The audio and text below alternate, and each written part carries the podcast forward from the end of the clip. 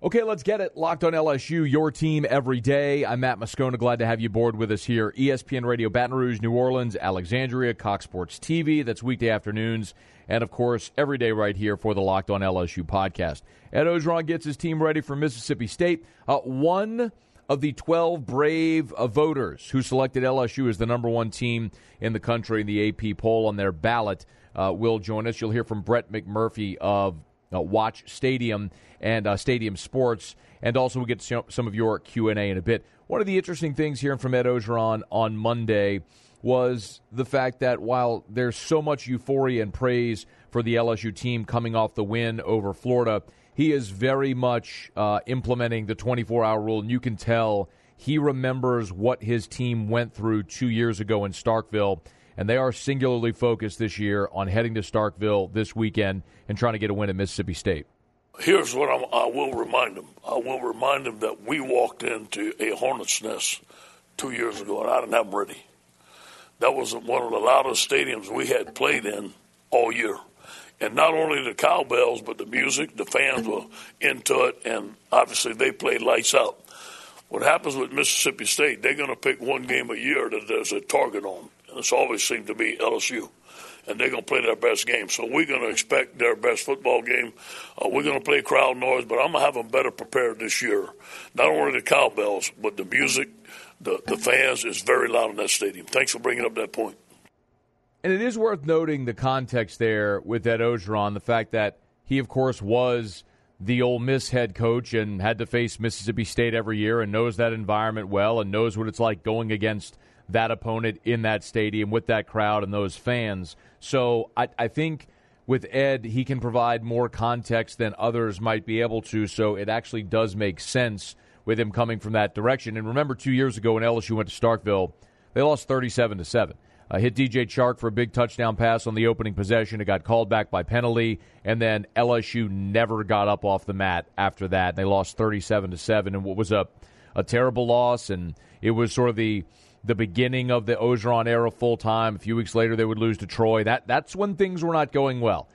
This, however, feels very, very much different with LSU number two in the country, the top scoring offense in America. But Ed Orgeron did talk about his team warning against complacency. It's, it's what we want. It's what we want. We, we want to be mentioned in one of the top teams in the country. I want our guys to get a Heisman, but inside our room, it's about fundamentals, about the task at hand, and beat Mississippi State. But it does do something for your program. Uh, that's why you come to LSU. You want the expectations to be high, but you also want to meet those expectations. But that doesn't mean a hill of beans, and you go to Mississippi State and not play well. So we have a lot riding on the line. It's one game at a time, and Mississippi State's on our way. It is fair to mention that you know the the LSU players are going to hear all week about the Mississippi State team and how they just lost at Tennessee and LSU is a near three touchdown favorite. Uh, that is one of the things that kind of does make you go, hmm, when you see the point spread come out and LSU is a 19 point favorite. You know, Mississippi State just went on the road to Tennessee and scored 10 points against a very bad Tennessee team. Meanwhile, LSU is the number one scoring offense in America. You know, we talked last week about how the, the point spread felt inflated against Florida because Vegas had really struggled to, to catch up with LSU, so they put it at two touchdowns to try to generate bets on both sides of that line.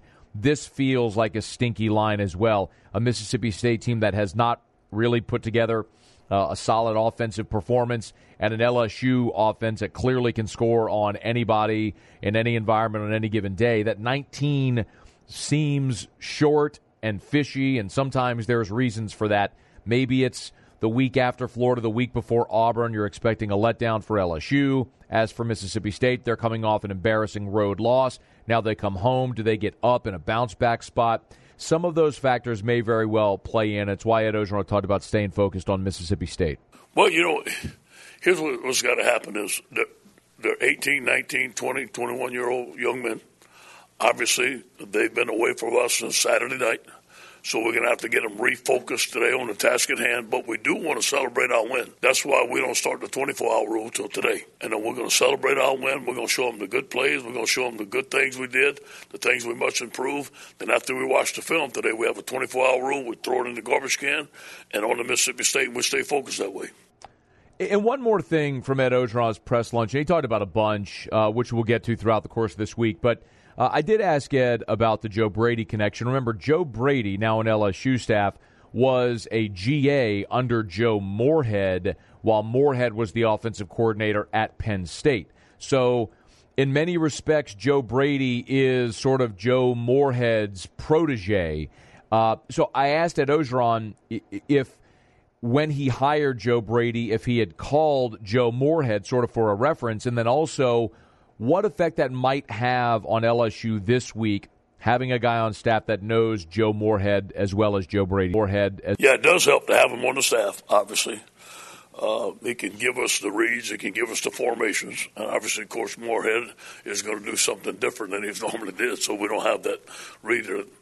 I did not talk to Coach Moorhead, but as soon as I hired Joe he gave me a call. I called him back. He said, Ed, great hire. Joe worked for me. Uh, I think he's going to do tremendous things for you at LSU, and he was exactly right. All right, we'll knock out a quick break here. Locked on LSU, your team every day. When we come back, you'll hear from one of the 12 brave Associated Press voters who voted LSU number one in the country this week, as they should be. That's next. Locked on LSU, your team every day. March Madness is right around the corner. If you want to win your office pool, you need to stay caught up with all the college basketball action with the Locked On College Basketball Podcast. Every Monday, Andy Patton and Isaac Shade recap the biggest stories in college basketball, keep you up to date on the NCAA tournament bubble, and get you ready for the upcoming week of games.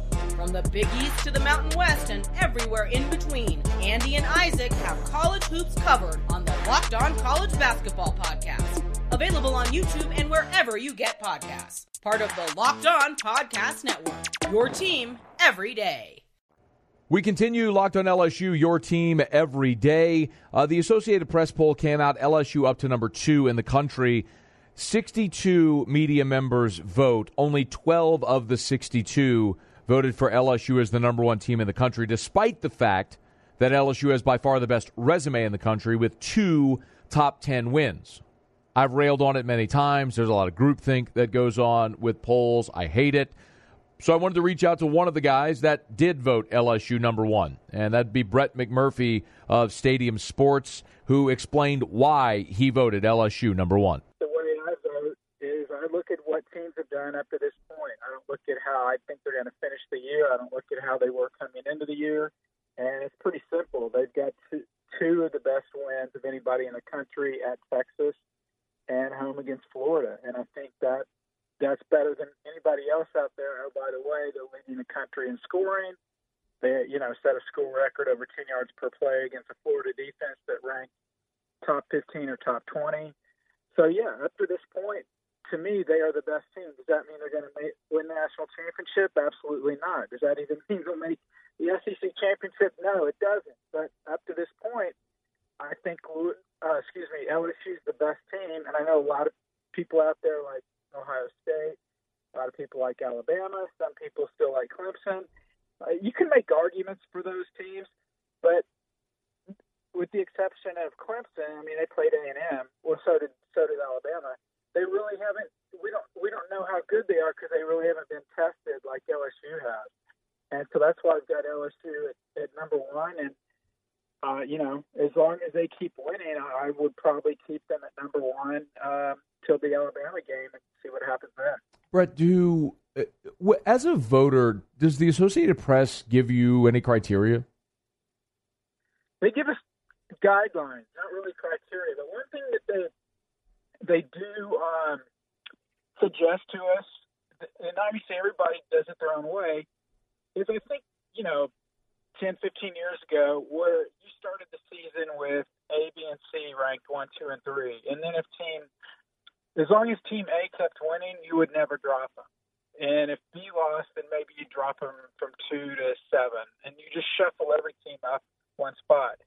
They they actually, you know, recommend that we don't do it that way. That if if a team beats a ranked team on the road, if a team loses a game where they are a prohibitive favorite, um, you know, th- go ahead and, and mix up your rankings, move move teams around a lot. And that's what I've that's what I've tried to tried to do because I think if you don't, then you're locked into how you enter entered um, the season with these rankings, and that's not fair to the teams, and I don't think it's accurate at all.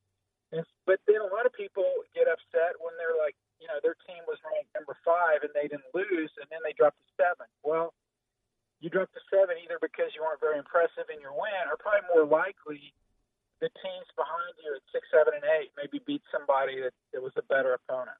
So that's really the only. Um, it's not really criteria. It's just kind of that's that's the way to go about it. Sure. And they they really don't call you out on it. Now, if you if you put forward a ballot, you have um, you have San Jose State ranked number one, and they're zero oh and seven, then then they will say, hey, are, you know, are you sure with this? Why are you going with this? And if it, if you're just making a joke of the rankings, you'll lose your vote. But other than that, yeah, you, basically you're on your own, and obviously everybody has different thinking on the way they do this. He's Brett McMurphy on Twitter at Brett underscore McMurphy, part of Stadium Network, uh, watchstadium.com. Brett, coming into this weekend, were you still skeptical on LSU's offense? Absolutely not. I thought I thought LSU would, would beat Florida. I thought they'd cover the 13 14, whatever it ended up at. Absolutely not. I mean, you look at Joe Burrow and his, and this was before the Florida game, but his last nine games going into the Florida game, the last four last season, the first five of this season, 33 touchdown passes, four interceptions. The Tigers, uh, he had averaged, I think, 379 yards passing a game going into that Florida game. So no, I, I was a believer. What I what I didn't know, and actually in my in my preseason um, rankings, I had LSU somewhere in the top ten. I forgot where. I believed LSU had top four talent. What I thought would keep them out of the top four was the schedule at Texas that we talked about. Florida, you still have Auburn coming up. Obviously, at Alabama, you got the long losing streak against the Crimson Tide, and then Texas A&M at the end of the year, who I still think is a decent team who obviously is, is another team that's facing a brutal schedule. So I was a believer. Well, I guess what I wanted to see is was the last four games of last season when Burrow's numbers were so incredibly improved from the first eight or nine games of last year. Was that a fluke, or was that basically everything suddenly clicked, or was that uh, maybe a difference in the in the strength of schedule the last four games, including the Fiesta Bowl against UCF, or was it a combination of all of them? I think now looking back at it, it's obviously that something has clicked and, and LSU has has um, you know got a good handle on it. And also, I think you know, look, you guys know this. They they have they have a different attitude offensively, and I think the best you know example of that was front and center against Texas late in that game. LSU's up a touchdown. And in the past, LSU in that late game situation, run, run, run, punt, play defense. Mm-hmm. What they do against Texas? Play action, pass, pass, run, pass, touchdown. You're up two scores, game over. So yeah, I, I I bought in. I just I just what I didn't know, and obviously LSU is convincing me um, right now is if they would be able to survive this tough schedule to be a contender in the SEC and college football playoff. And obviously they they they are, and it's you know no surprise. It's if they as long as they don't get upset along the road, it's going to come come down to the Alabama game. And if I'm an LSU fan, then you want to root for Oklahoma to lose a game. You want to root for Ohio State to lose a game. You want to root for Clemson to lose a game because I think that's the only way the SEC gets two teams in. Whether LSU wins the SEC or Alabama wins it, is there, I don't think there's any way in the world, I don't care how tough LSU's schedule is, that the selection, um, the playoff selection committee will pick a one-loss LSU team over an undefeated Power Five champion. So if you guys, who are the loser of that LSU Alabama game, whoever that is, you better hope some of these undefeated other Power Five league champs stumble along the way. Last thing for you, Brett, and your time very much appreciated. Which of the undefeated Power Five schools, be it Oklahoma, Ohio State, I, I guess we could throw LSU and Alabama in there. Actually, let's eliminate those because one of those is going to lose. Of the others, who do you think is most likely to lose? Uh, Clemson and Oklahoma have the easiest path because they don't play anybody. I mean, Oklahoma's got to beat Texas again. A neutral site Dallas. They've already done it once. You would expect them to do it again. Texas, a lot of injuries Saturday so they may be a totally different team by the time we get to December. Um, you know, Ohio State looked the most impressive, but they actually have the toughest remaining schedule of those three. With they have Wisconsin at home, and Wisconsin. Nobody has been able to score in Wisconsin, so obviously that's a huge contrast of styles there. And then uh, they have then they ended in the year at home against Penn State that has looked really good. They're undefeated. Uh, you know, they won at Iowa. I'm still not sold on them being a college football playoff contender. Maybe they can challenge Ohio State, and then the finale at Michigan. Obviously, Jim Harbaugh has yet to beat Ohio State. Uh, that would be huge for him and the Wolverines if he could knock Ohio State out of playoff contention. So, of those three, I would say Ohio State because, quite frankly, I don't think Clemson or Oklahoma being challenged in the regular season. Uh, he's Brett McMurphy. Uh, he's got his bowl projections up right now at watchstadium.com. He's got LSU, Texas in the Sugar Bowl, which, Brett, I really hope we don't see, man, because I don't want to see LSU in Texas three times in the calendar year. Well, you know, and the thing is, it's funny because there's some people like, "What? You, you rank LSU number one. Why do you project them in the Sugar Bowl?" Look, I'd, and maybe when we get to the Alabama game, maybe I'll switch that and predict LSU to beat Alabama. But right now, you know, it's kind of like Michigan and Ohio State. Until until LSU can beat Alabama, you know, obviously Alabama's going to be a favorite in that game. And again, I'm projecting Clemson, Oklahoma, and Ohio State to go undefeated. And so, because of that, the next best bowl LSU can get is the Sugar Bowl. And you know, it looks like Texas is going to be the next best team in the Big 12. So yes, it's a rematch. It doesn't matter that would be the game again. I, you're right. I don't want to see that game again. I'm sure nobody from either school wants to see that game again. But uh, you know what? Prove me wrong. Beat Alabama, and then then you'll be in the uh, you'll be in one of the semifinal spots. Again, you can hear our interview with Brett McMurphy or any of the interviews from our radio show on demand at 1045ESPN.com. Just click on demand after further review, and you'll see it right there. It is the Locked on LSU podcast, your team every day. We'll knock out our final break when we come back get to some of your Facebook Live Q&A. Stick around. Locked on LSU, your team every day. We are wrapping up another edition of the Locked on LSU podcast, your team every day. Let's wrap up with some of your questions. like to do the Q&A when we can. You can always jump on my Facebook page. It's at Matt Moscona AFR. Like the page if you would. Uh, set notifications when you see us go live. Of course, you can jump aboard, get your question answered real time. Carlton Cisco says, Matt, do you think the running back Davis Price is ahead of John Emery? Uh, I do, Carlton, and I've mentioned that actually since the summer. The thing about Ty Davis Price is that uh, we've talked about. You could tell he's just a different style. He's a different back stylistically from the others. Gets his shoulder pad squared north and south. Runs with a lot of power. And on his 33 yard touchdown run, you saw the acceleration as well, which was just sensational. He is just a different style of back, and I do believe he's ahead of John Emery. I will be interested to see if any of the running backs for the remainder of the season can work their way into the passing game because I think that's a part of this game as much as of course the Saints with Sean Payton run the screen game and Joe Brady would like to I don't think they have a back right now that they trust to catch the football the way Pierre Thomas did or Alvin Kamara does now. That's what LSU's looking for. And if one of these guys can prove themselves viable in the screen game, I think it's much more likely they get more playing time. Uh, Matthew Daigle says, Do you think the LSU defense can compete with anyone in college football? Well, you'd have to define can they compete with anyone in college football? Like, are they capable of holding you know, any team under 30? There's maybe two in the country that are th- two or three. You know, if it's Alabama, Ohio State, Oklahoma, maybe Clemson. You know, you'd worry about those four, but theoretically, those are teams that you'd face in a in a college football playoff scenario. The bigger question is, can you outscore them? And I think that's just the way that you'd have to win this year. Um, another one Matthew Pittman says, Is Adrian Magee's continued playing time indicative of his progress or Ed Ingram's lack of readiness? Well, Ed Orgeron actually addressed that as well on Monday. Give a listen. Good one two punch. They, they don't get tired. Ed, Ed's getting in play shape. He's learning his protections. Uh, Ed has some really good physical plays. Uh, I'm glad that we have him. Again, it gives us some flexibility. If we have to play Adrian at tackle, we can play him at tackle. How about one more? This one from AJ Holland, who said, uh, "Any news on the deleted Divinity tweet after the game?" Uh, for those that missed it, Michael Divinity, LSU linebacker, on Saturday night, tweeted something to the effect of, "He was sorry, lost his love for the game."